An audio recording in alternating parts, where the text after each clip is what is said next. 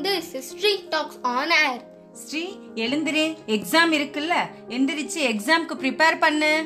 மா five மினிட்ஸ்மா night ஃபுல்லாக படிச்சு டயர்டாக இருக்கு எனக்கு. ஒரு வருஷத்துக்கு இந்த டயர்டு என்ஜாய்மெண்ட் எல்லாத்தையும் மூட்டை கட்டி வச்சுட்டு படிக்கிறதுல கவனம் செலுத்து.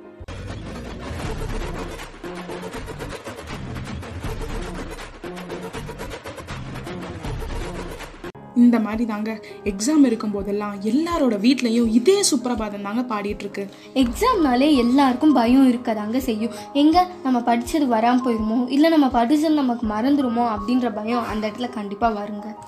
எக்ஸாம் அன்னைக்கு மட்டும் எல்லாருக்கும் ஏதாவது ஒரு நினப்பு வந்துடுங்க இன்னைக்கு மட்டும் மழை பெஞ்சதுன்னா ஸ்கூல் லீவ் விட்டுருவாங்க. அப்படியே நம்ம எக்ஸாமை கட்டடிச்சிடலாம் அப்படின்ற ஒரு நினப்பு. இது மட்டும் இல்லாமல் நமக்கு ஃபீவர் வந்துருச்சுன்னா எக்ஸாமுக்கே போக வேணாண்டா அப்படின்னு சொல்லிட்டு ஏதாவது ஒரு சாக்கு கிடைக்குமா அப்படின்னு நம்ம யோசிச்சுட்டு இருப்போம்லங்க இது எல்லாட்டையும் மீறி அந்த நாள் அந்த நிமிஷம் அந்த நொடி நம்ம எக்ஸாம் ஹாலுக்கு போய் உட்காந்து தான் ஆகணுன்றது நம்ம தலைவீடியில இருந்தா போய் உட்காந்து தான் ஆகணும். எக்ஸாம் ஹாலுக்கு போகிறதுக்கு முன்னாடி சரி இன்னைக்கு படிக்க தான் இல்லை. ஏதோ தெரிஞ்சதை வச்சு கதையாவது ஓட்டி விடலாம் அப்படின்னு சொல்லிட்டு எல்லா கடவுளையும் கும்பிட்டு நம்ம எக்ஸாம் ஹாலுக்கு போவோங்க. சரி பெண்ணை எடுப்போம் அப்படின்னு பெண்ணை தேடுவோம். பெண் இருக்கும் ஆனால் அதுக்குள்ளே இருக்க ரீஃபில் இருக்காது.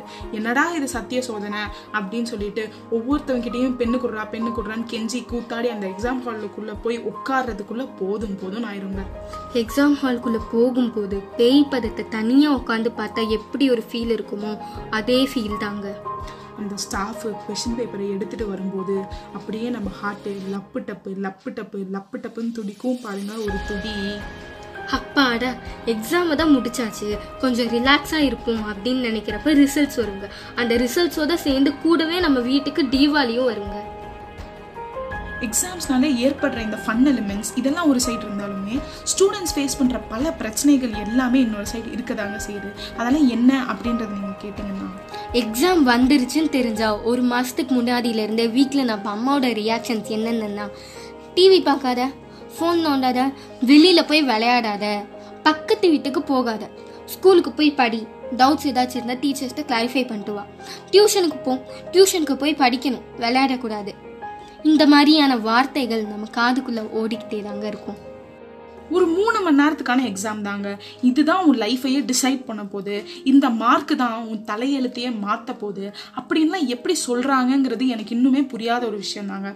ஒரு வருஷமாக உட்காந்து படிக்கிறது இந்த ஒரு எக்ஸாம்க்காக தான். ஆனால் அதுக்கு நாங்கள் எவ்வளோ exams எழுதுறோம்னா midterm test quarterly half yearly annual unit test cycle test இதையும் தாண்டி class test weekly test monthly test டியூஷனுக்கும் போய் அங்கேயும் அவங்க வைக்கிற டெஸ்ட்டு இது எல்லாத்தையுமே நாங்கள் எழுதி எவ்வளோ ப்ரிப்ரேஷன் பண்ணி ப்ரீ எக்ஸாம் எக்ஸாம்ஸ் நாங்கள் நிறைய எழுதினாலுமே அந்த ஒரு ஃபைனல் எக்ஸாமை எங்களால் ஃபேஸ் பண்ணவே முடியறதில்லையே ஏன்?